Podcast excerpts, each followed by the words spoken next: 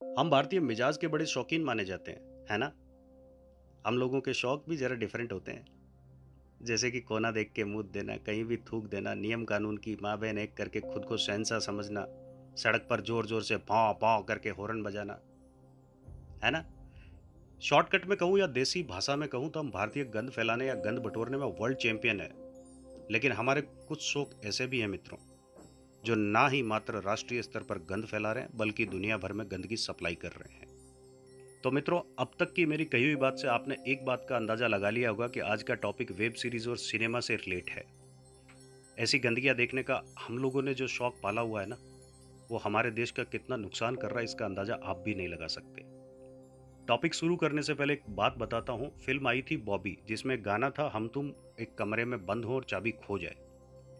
उसके पहले भी राज कपूर ने बहुत सारी फ़िल्में बनाई थी जिनको नेशनल अवार्ड्स तो मिले थे, लेकिन फ़िल्म बॉक्स ऑफ़िस पर कोई कमाल नहीं दिखा पाई थी।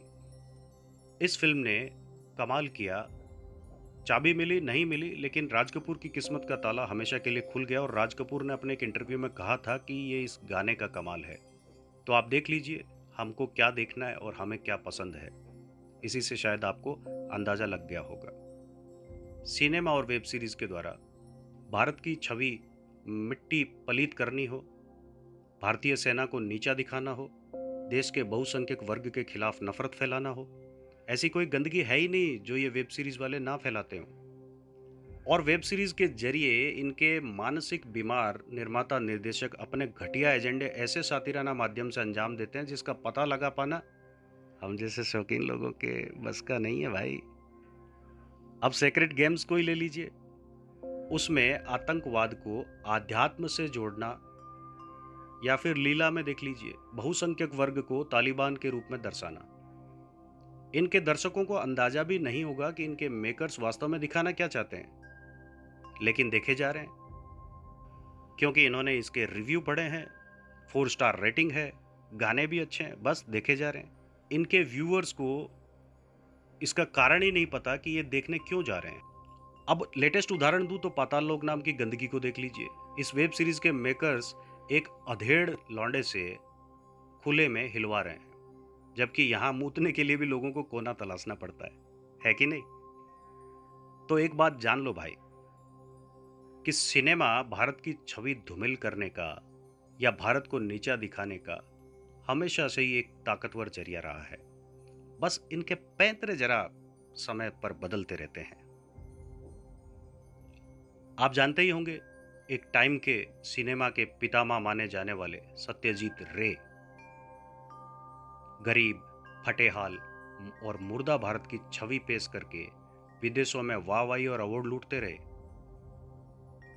वही नाइन्टीज में महेश भट्ट टाइप के कुछ निर्माता निर्देशक फ़िल्मों में बलात्कार और इलॉजिकल इश्क की कहानियाँ घुसेड़ कर अपनी जेबें भरते रहे।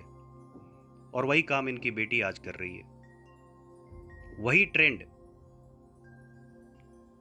बाप का जो बनाया हुआ ट्रेंड है, उसी को ही वो फॉलो कर रही है और पॉन स्टार्स को अपनी फ़िल्मों से स्टार बना रही है। उन पॉन स्टार्स को, उन वेश्याओं को, उन प्रोस्टिट्यूट्स को, जिनको अमेरिका, यूरोप में कोई इज़्ज़त नहीं देता, कुत्ता भी नहीं पूछता शायद उनको, वो यहाँ पर बड़ी स्टार्स हैं। ये फ़िल्म मेकर्स वेब सीरीज़ के ज़रिए हमें ये भी दिखाना चाह रहे हैं कि पोर्न गाली गलोच और न्यूडिटी हमारे जीवन का अहम हिस्सा है, जबकि ऐसा नहीं है। और हमें इसे नॉर्मल तरीके से लेना चाहिए।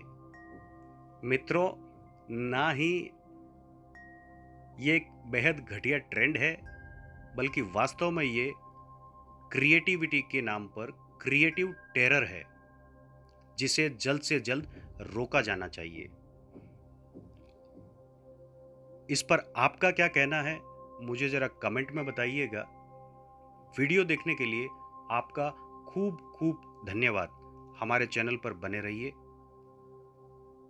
ताकि आपसे हम कुछ सीख सकें और आप हमें कुछ सिखा सकें। इसी के साथ, नमस्ते।